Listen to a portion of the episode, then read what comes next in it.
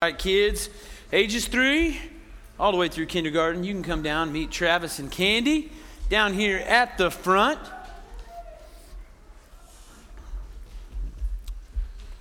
While they're coming, you guys can open up your Bible to Matthew chapter 5. Pretty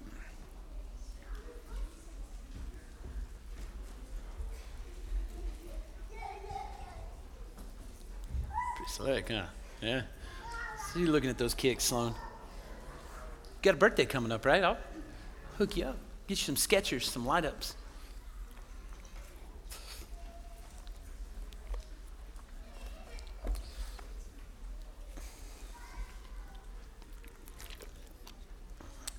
All right. Matthew chapter 5. And if you would please stand uh, as we honor the reading of God's word this morning. Matthew chapter 5, we'll start in verse 1. Says, In seeing the crowds, he went up to the mountain, went up on the mountain, and when he sat down, his disciples came to him. And he opened his mouth and he taught them, saying, Blessed are the poor in spirit, for theirs is the kingdom of heaven. Blessed are those who mourn, for they shall be comforted. Blessed are the meek, for they shall inherit the earth. Blessed are those who hunger and thirst for righteousness, for they shall be satisfied. Blessed are the merciful, for they shall receive mercy. Blessed are the pure in heart, for they shall see God. Blessed are the peacemakers, for they shall be called sons of God. Blessed are those who are persecuted for righteousness' sake, for theirs is the kingdom of heaven. Blessed are you when others revile you and persecute you and utter all kinds of evil against you falsely on my account. Rejoice and be glad, for your reward is great in heaven. For so they persecuted the prophets who were before you. Let's pray. Father, thank you for the day. Thank you for your word. Uh, be with us today as we look at being meek. Um, Father, we look at probably the most sneaky sin uh, that's behind all of our sins, and that is the sin of pride. And so today I pray that you would reveal areas of pride in all of our hearts uh, and show us areas where, where we need to mourn uh, and where we need to repent and where we need to turn back to you. Uh, above all, draw our attention to the cross. It's when we look to the cross where our meek King Jesus died that we're humbled, uh, that we're brought to our knees, uh, where we realize what it means to be meek. And I pray that today our attention would be turned there uh, and focus on Him. And it's in your name we pray. Amen. You may be seated. We're spending some time going through the Beatitudes this summer. Uh, and what we talked about was is that the Beatitudes are Jesus' description uh, of the good life. Uh, it's Jesus' way of saying, hey, if you want the good life, if you want a blessed life, then this is, is what it looks like. It, it's found right here, it's found in this. Now, a couple of things you have to remember is that first off, he's not telling us this is how to be saved. So Jesus isn't saying, hey, keep all these things, and if you'll keep all these things perfectly, then you'll earn salvation. That's not what he's saying at all. Instead, what Jesus is saying is to the one who has trusted in me and what I've done, then this is what salvation looks like. Then this is what marks you as a people, right? But the flip side of that is also true too, because there's a lot of people out there that'll say, well, we don't need to listen to Jesus' words here because that's pre cross. We don't need to listen to anything that happens pre cross, okay? Everything after the cross is, is what he was speaking to us about. And so he was speaking to the religious people, uh, he was speaking to the Jewish people, so we need to ignore that. And that's not what he's saying here at all either. Instead, Jesus was saying, for believers, these are the character traits that we should possess. That as Christians, our lives should be marked by these things. So he starts and he says, Blessed are the poor in spirit. Remember, that doesn't refer to material poverty, but a poverty of spirit, a poverty of, of arrogance that says, Hey, I have nothing at all to bring to the table, that I am rich in sin and I'm poor in goodness. So, a person who's poor in spirit is the person who has stopped trusting in their self righteousness, stopped trusting in what they can do to be saved, and instead they've trusted in the gift righteousness, the given righteousness of Jesus Christ. He says, for the person that does that, theirs is the kingdom. The person who knows the only way I get in, the only way I, I am accepted is through Jesus, theirs is the kingdom. And then what we said last week is that the person who's poor in spirit will naturally mourn. So, what that means is, is not to, to mourn over uh, material loss or the loss of a loved one. That's not what he means. He's talking about mourning our sin, mourning the effects of our sin. It's to see that, as Paul says in Romans 7, oh, wretched man that I am, who will save me from this body of sin? It's to repent of our sin regularly. Martin Luther said the entire Christian life is to be one of repentance. So it's to mourn how sin has broken our world, to mourn how it divides people, how it hurts our marriages, our churches, and our communities. And Jesus says this it's only when we mourn, it's only when we turn away from our sin that we find comfort because the person who mourns their sin is the person who's comforted because they've been saved by Jesus. It's the person who recognizes that they need Jesus that turns away and they see Jesus on the cross and they're comforted. They're comforted because they know that despite all that we are, He died for us. But that person's also comforted too because as he looks at the world, they're comforted to know that a new world, a better world is coming. A world where the, the effects of sin will be no more. And that brings us this morning to number three.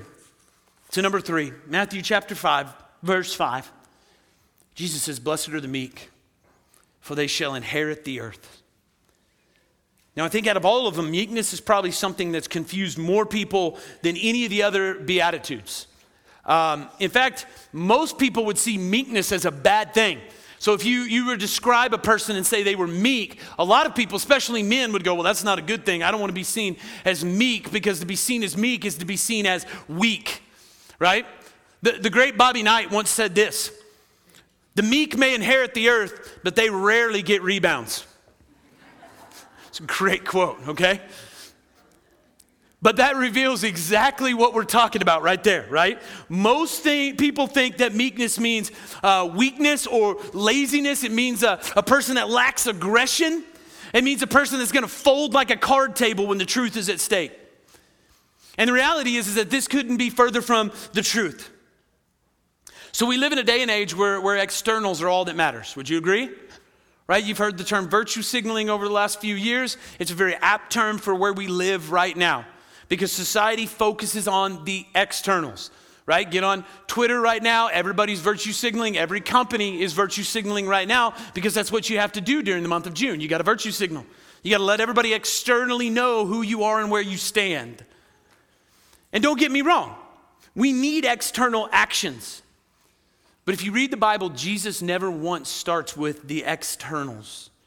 Jesus always starts with the internal and then he moves out from there. So the first two Beatitudes, being poor in spirit and mourning, start with the internals. So at this point, it's, it's all very private, it's all very thoughtful, it's all internal. So we internally recognize we're poor in spirit we realize that we're bankrupt of goodness, that we have nothing to bring to the table. Then we mourn our sins, we mourn the damage they've caused to our own lives and the world around us. And every single one of us in this room can agree that privately we have no problem doing that. Amen? Like you know exactly who you are.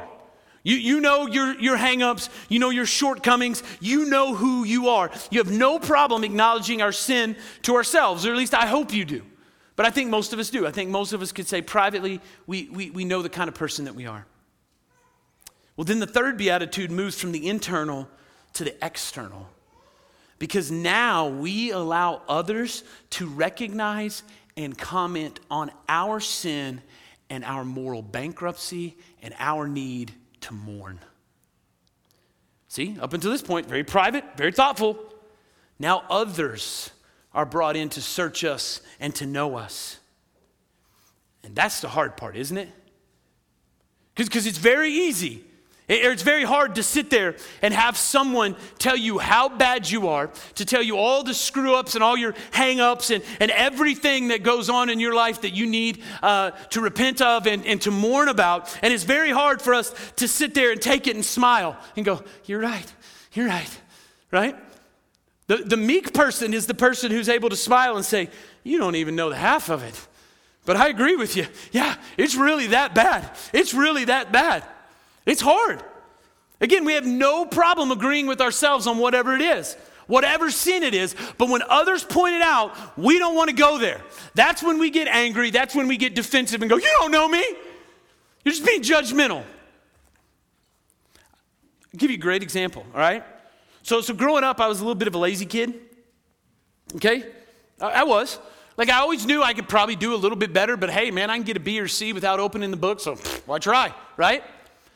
And, and even in, in athletics, I was the same way. Like, hey, you know, eh, do enough, you know, but eh, just enough.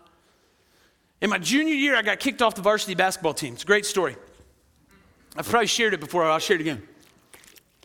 So there's a group of us that were in uh, off season, and so when you do off season, you get to go. You should just play football, okay? I mean, because then they make you run cross country. It's awful, and um, we just decided one day we were. I'm just sick of this cross country stuff, right? And so we waited, and, and, and we kind of waited till everybody took off. Well, we decided to take a shortcut and hide behind this giant pine tree.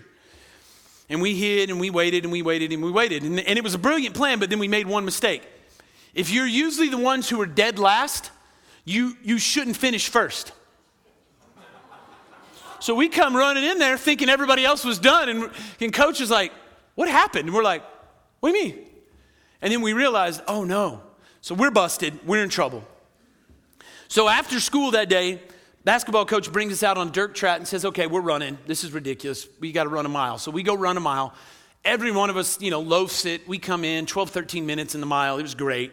Well, coach is mad about that, right? For some reason, you know, Rudy over there, he, he's making us go the extra mile. So he's like, no, we're doing it again because this is ridiculous. And so if any one of you run this mile in under eight minutes, you're off the team. I'm thinking, well, I want to play basketball. I'm not going to be off the team. Man, I smoked that sucker, man. I ran it in under six minutes. Yeah, those long legs can move if they wanted to. So after practice, I'm thinking, after we get in trouble, I'm thinking, man, coach has got to be impressed with that. Well, he calls me in his office and says, hey, if you're capable of that kind of effort and yet you don't give it, I don't need somebody like you on my basketball team. See you later. That was 20 years ago. You can't do that now. You probably have parents going, Will you tell my baby? But, anyways, don't, don't laugh. Some of y'all probably do that. Um, uh, see? Got you, coach. Um, but here's the thing I knew I was lazy. I knew I wasn't given everything that I could give, but when coach points that out to me, I was not happy. I can tell you, I ranted and raved. I saw him in the cafeteria the next day, and I'm like, I ain't talking to him, right? I just walked right on by him. And I did that for weeks. So it was one thing for me to realize that I'm lazy, I'm not giving the effort I'm capable of. It was another thing to have that pointed out to me by somebody else. And see, most of us, if we're honest, we find ourselves in that same boat. We know our issues, we know where we fail, but if somebody ever points them out, then boy, you better watch out. Ask your spouse. Some of you probably got stories. See, meekness means we have the willingness to allow others to say about me in public the same things that I readily acknowledge before God in private. Okay, that's good. I'm going again. It means we have the willingness to allow others to say about me in public the same things that I readily acknowledge before God in private. See, there's nothing weak about that type of attitude. To be humble and gentle enough to say, I agree with you, doesn't make you a weak person. In fact, it makes you a strong person. John MacArthur, in his commentary, talks to us about how meekness is just power that's put under control. So, so in, in the Greek word, out, outside of extra biblical literature, like meekness is often used to describe a horse or a colt that's not ever been broken.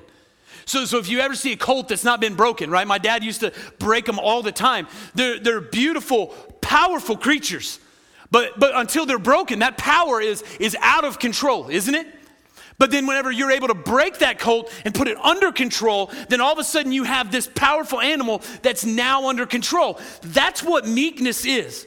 It's to say that it is power that's been put under control. It's the ability to deal with people with tenderness, with sensitivity. It's the ability to deal gently and compassionately with others, and listen, with others with whom we disagree with.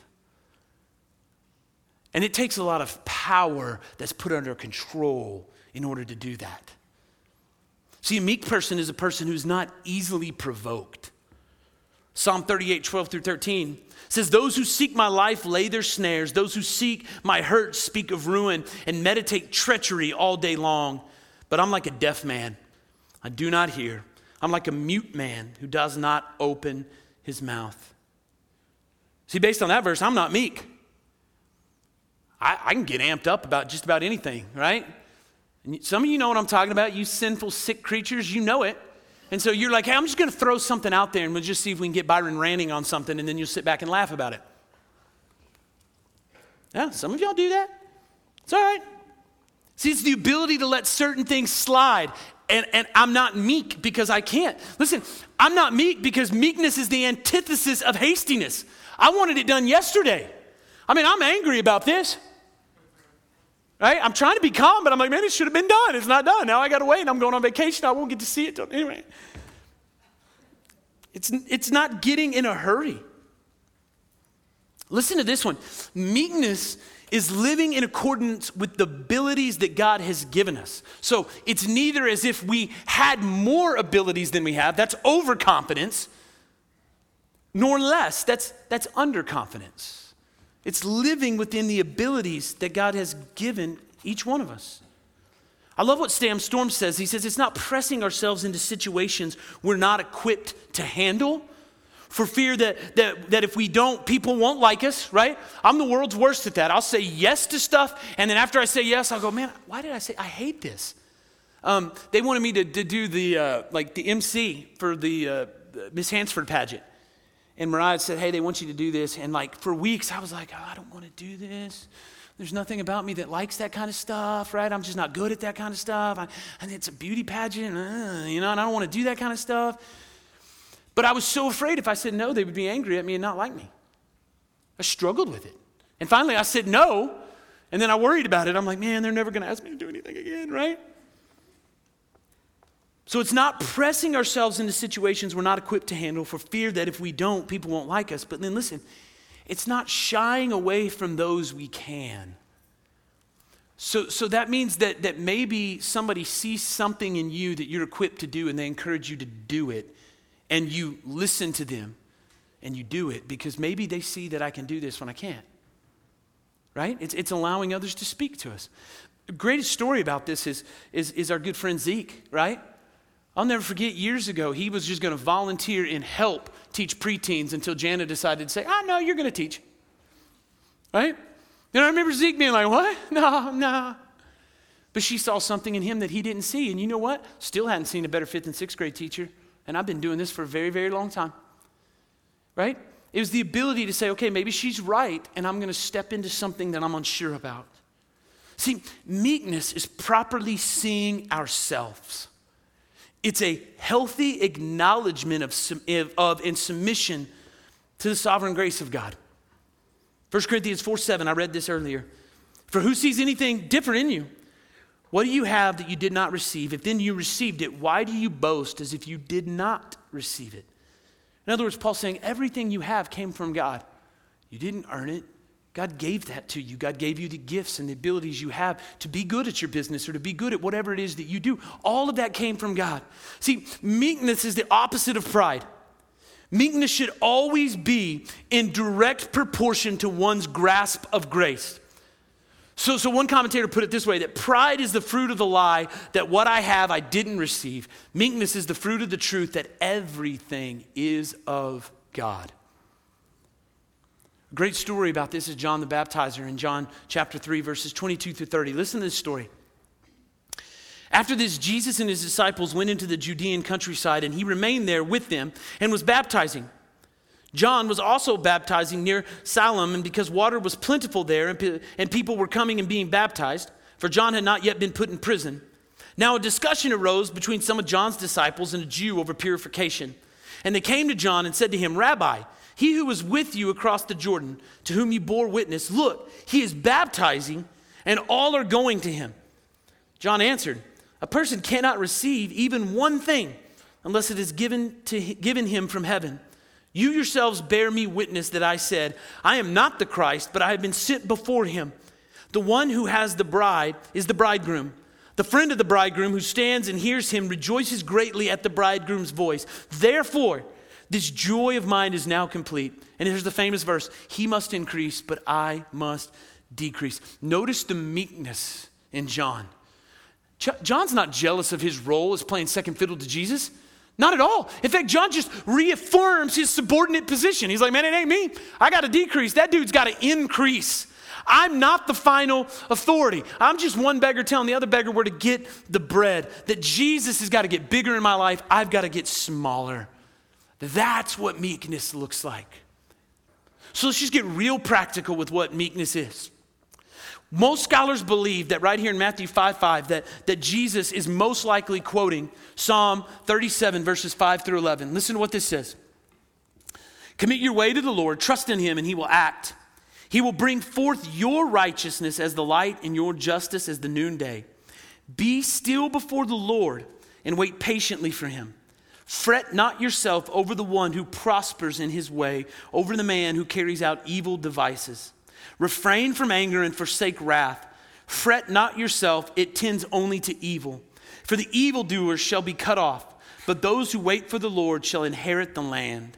In just a little while, the wicked will be no more. Though you look carefully at his place, he will not be there. In verse 11, but the meek shall inherit the land and delight themselves in abundant peace.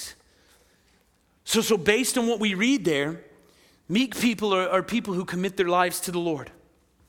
So, so first off, meek people don't claim to be self made or self sufficient or, or good enough to make things work on their own. All right? And that's hard teaching for us in America because most of us were born on third base and we think we got a triple. Right? Yeah, some of you will get that on the way home. You're like, man, that's me. I, yeah, I was born on third base. We're not self sufficient, right? Even if you've worked hard, somewhere along the way you've had help. Somewhere along the way, somebody came in the gifts, the abilities you have to make your business go or make whatever it is you do run properly, God gave you those gifts. We've used this before, right? There's not a person on the planet that was in the womb knocking, going, hey, yeah, you know, I want to run a 4'2, 40 and be 300 pounds, you know, I mean, if that's possible. I mean, nobody got to do that. God said, hey, I'm going to give you your gifts. So meek people know they're not self sufficient. Listen, meek people allow God to defend them. The Bible says this about Moses. Numbers chapter 12, verses 1 through 3. So Miriam and Aaron spoke against Moses because of the Cushite woman he had married, right? So remember, Moses had most likely married a woman who was a woman of color, and Moses and Aaron, you know, nothing's really changed. They were like, oh my gosh, I can't believe he married that girl, right? And so they're, they're bad mouthing him for it. And it says, For he had married a Cushite woman. And then it says, And they said, Has the Lord indeed spoken only through Moses? Has he not spoken through us also? And the Lord heard it. Now, the man Moses was very meek, more than all people who were on the face of the earth. And if you go on to read the rest of the story, you find out that Moses didn't try to defend himself, but instead he allowed God to defend him. God answered Miriam uh, and Aaron for their sin of bad mouthing his wife, right? Remember, God struck him with leprosy. Moses didn't do anything, he allowed God to fight for him. Listen, meek people, they're not self defensive. So remember David after he sinned with Bathsheba and Nathan came and confronted him? right? You, you, didn't catch David going, okay, whoa, whoa, Nathan. Now, to my defense, I mean, she was on the roof naked. I mean, come on, she was advertising. I mean, who takes a bath on the roof? She wanted me to look, right? David didn't do any of that. He, he, he didn't. He acknowledged his sin and he said, My sin was against God and God alone. I've sinned. See, meek people are still before the Lord, they wait patiently for him. They aren't self defensive. Meek people don't fret over what others have. Okay? Ooh, watch out. In a small town, that's our favorite pastime, right? We look at what everybody else has and then we're jealous of it. And we'll carry all this bitterness and all this anger and all this anxiety around because we look at what they have, we get angry about it, and then that always just leads out to what? Gossip, strife, I mean, half the time the reason we talk about other people is because we're upset about something that they got, and they're like, oh, pff, you believe that new pickup they got? Ain't no way that dude's working that hard, right? And then it goes down from there. Check this one out. Meek people refrain from anger. It means they don't have a short fuse. Meek people keep their anger under control. Remember, it's power, it's put under control. I love this John Piper quote. He says, Being meek doesn't, have, doesn't mean they become lazy, it means they're free of frenzy. They have a kind of steady calm that comes from knowing that God is omnipotent and that He has their affairs under His control and that He is gracious and work things out for the best. Meek people have a quiet steadiness about their lives in the midst of upheaval. Whew. I don't got that. Meek people are reachable. See, arrogant, prideful people are convinced that they know it all. They can't be taught, right? And if you ever try to point out to that person that they're wrong, they'll either get angry or then they'll double down and go for broke and say, No, no, no, I'm right, I'm right, I'm right, I'm right, even if it makes them look like an idiot. To be meek means to receive the word of God. You aren't defiant or resistant. You don't get angry when a brother or sister from the scripture shows you where your thoughts or your actions are in error. In James chapter 1 verse 21 it says therefore put away all filthiness and rampant wickedness. And what's he saying? Receive with meekness the implanted word which is able to save your souls. To be meek doesn't mean you don't stand up for biblical truth, right? It doesn't mean you compromise your theology to avoid an argument. It means that you argue humbly and quietly. And listen to this and in love with the person with whom you disagree.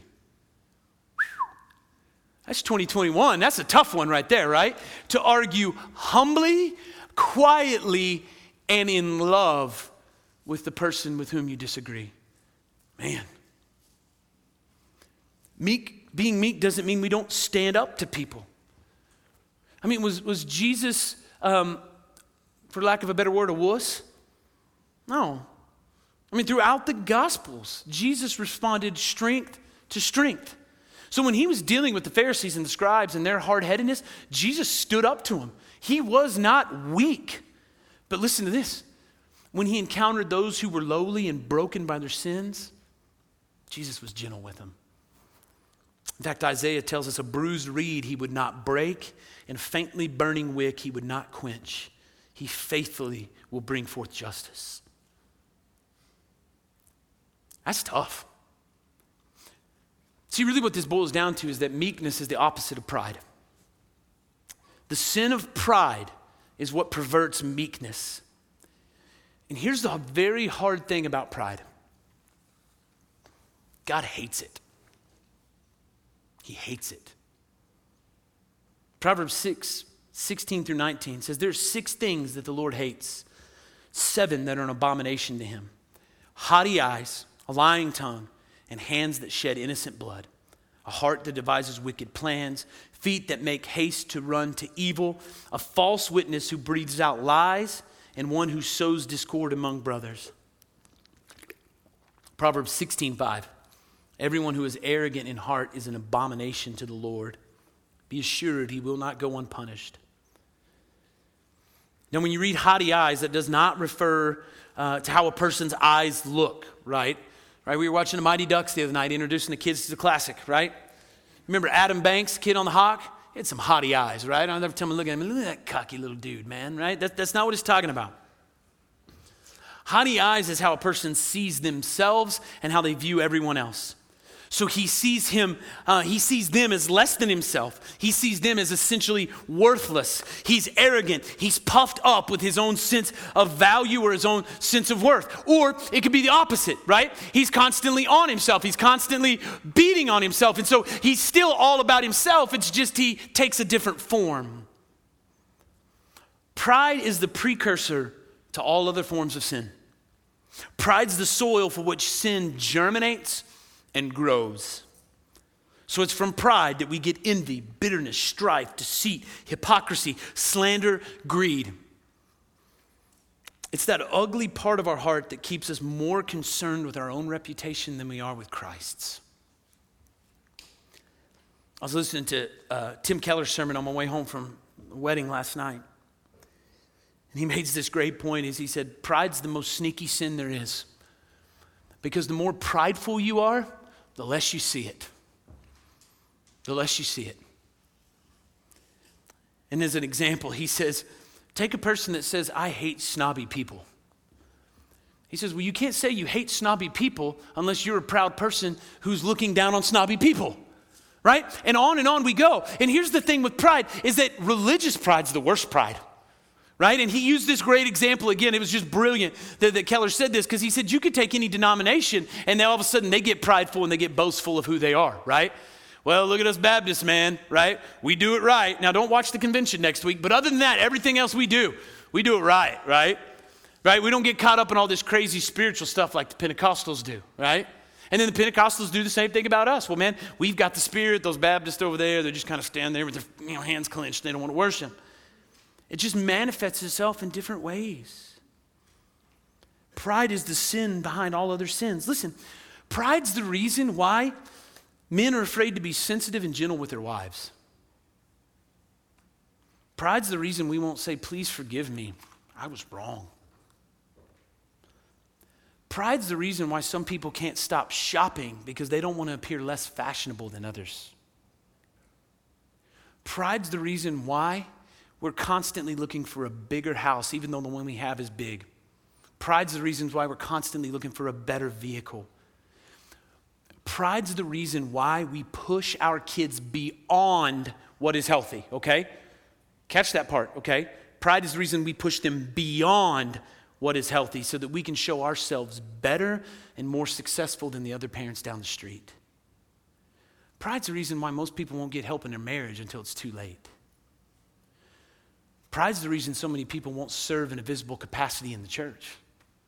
Well, I just don't think I can do that. Even though everybody else has told me that I'm gifted or I'm qualified there. Well, I just, I don't know if I can do that, right? It's pride. That's all it is. It's pride. Pride is the reason so many people don't want others to think that they're too spiritual or that their Christianity is too important. Right? I mean, we're here, we're at church, right? That's what good Americans do, right? We came, we're going to check it off for the, the box for the week, but we don't want others outside of this room right here to, to get the idea that, that you know, ah, we're, we're really serious about our faith. That, eh, we don't want that, right? Yeah, sure, I go to church, but right? That's pride. This one's going to sting. Pride's the reason so many of, this, of us in this room don't have any meaningful relationships. I've served in three churches, and I, am just, I, am saying this out of love. This church is the worst when it comes to, well, I, I, I can't have relationships because of the nature of my job. Really?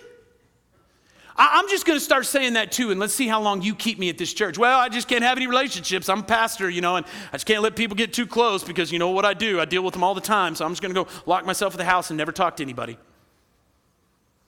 I mean, three months from now, you guys would be clamoring for my job. Well, that pastor never goes and does anything. Well, that pastor never talks to anybody. That pastor doesn't have any relationships with anybody. Pride is the reason why we won't let people in.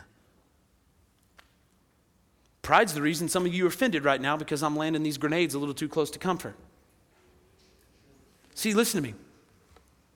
Pride, as one pastor says, is taking credit for what God has done. Pride is cosmic theft, and God hates pride. God hates pride, and so he says, Blessed are the meek. Blessed are those who have a proper view of themselves. Blessed are those who are able to take instructions. Blessed are those who are humble. And he says, Those who are prideful, they're hated in the eyes of God. But look what he says Blessed are the meek, for they shall receive a reward. And look at verse 5. Blessed are the meek, for they shall inherit the earth, right? So let's give you some good news now, all right? When someone dies and their will is read, a lot of times they'll leave that family a farm or a ranch, uh, they'll leave something behind. And sometimes the, the parcels of land that are left behind are, are huge, they're, they're a good size. But what Jesus tells us is that the inheritance of this beatitude isn't just a few acres in a barn dough, all right? That this inheritance for us who are meek is the entire earth. And the reason is, is that we're told that we are heirs of God. Look at what Paul says in Romans 8, 15 through 17. For you did not receive the spirit of slavery to fall back into fear, but you've received the spirit of adoption as sons by whom we cry, Abba, Father.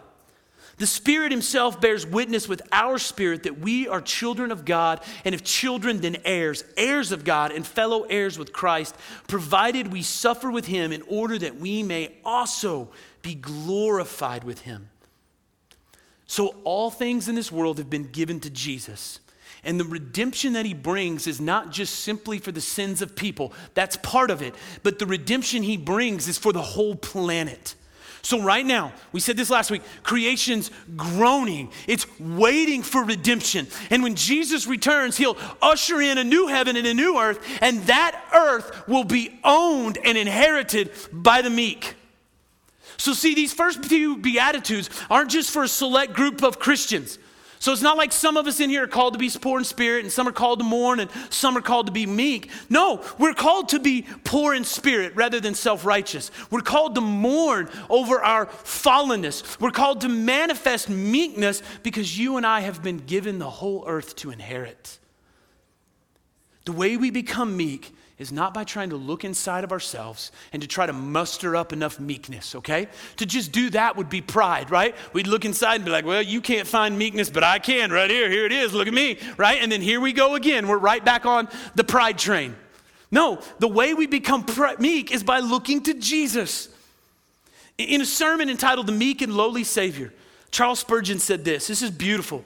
He said, Here is Jesus, the great king the great Savior who was meek enough to take the dross, meek enough to take broken sinners and build a holy habitation for himself in their lives. See, Jesus didn't take the pretty people, Jesus didn't call the able, he called the broken and the unable. Spurgeon goes on to say that he built for himself a habitation full of broken and faulty trees, planks full of knots, right? That's some of us in here. We're just a bunch of knotheads. Paul told us in 1 Corinthians that not many were noble, not many were wise. Those aren't the ones that Jesus called. That's us, right? We aren't noble, we aren't wise. We're broken, we're poor in spirit, we're people who mourn our inability to save ourselves. But then in that mourning, we turn to the cross and we're comforted because despite our sin and our weakness, Christ, our meek King, died for prideful people like us. See, that's a humbling message, isn't it? See, because of the cross, I can't speak more highly of myself than I should.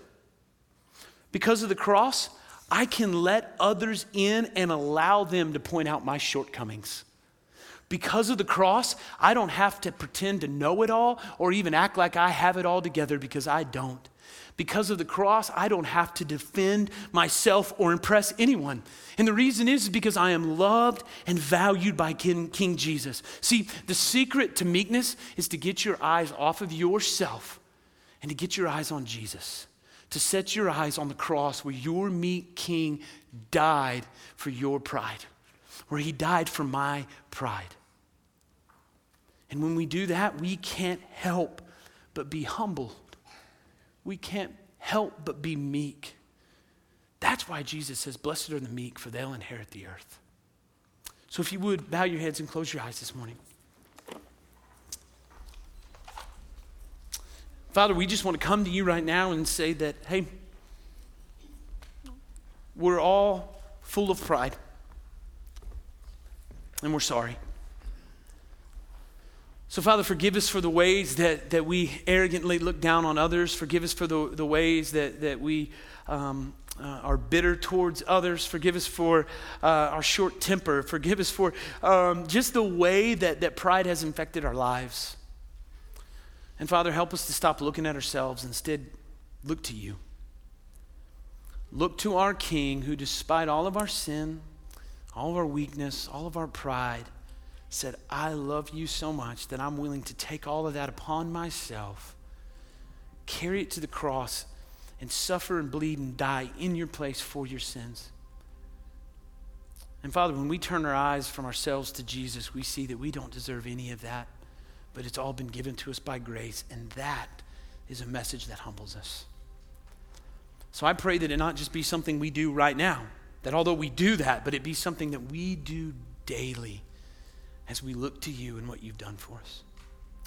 Father, if there's anyone in here that doesn't know you today, as we've preached the gospel, I pray that you've opened their hearts and that you've saved them, that you've changed their lives, that they would not leave here today until they tell somebody, they come and talk to me or a deacon and just say, hey, man, I didn't know Jesus, but something's changed. And Father, for the rest of us, may we stand and sing now to our great King who died for proud people like us. And it's in your name we pray. Amen. Would you please stand?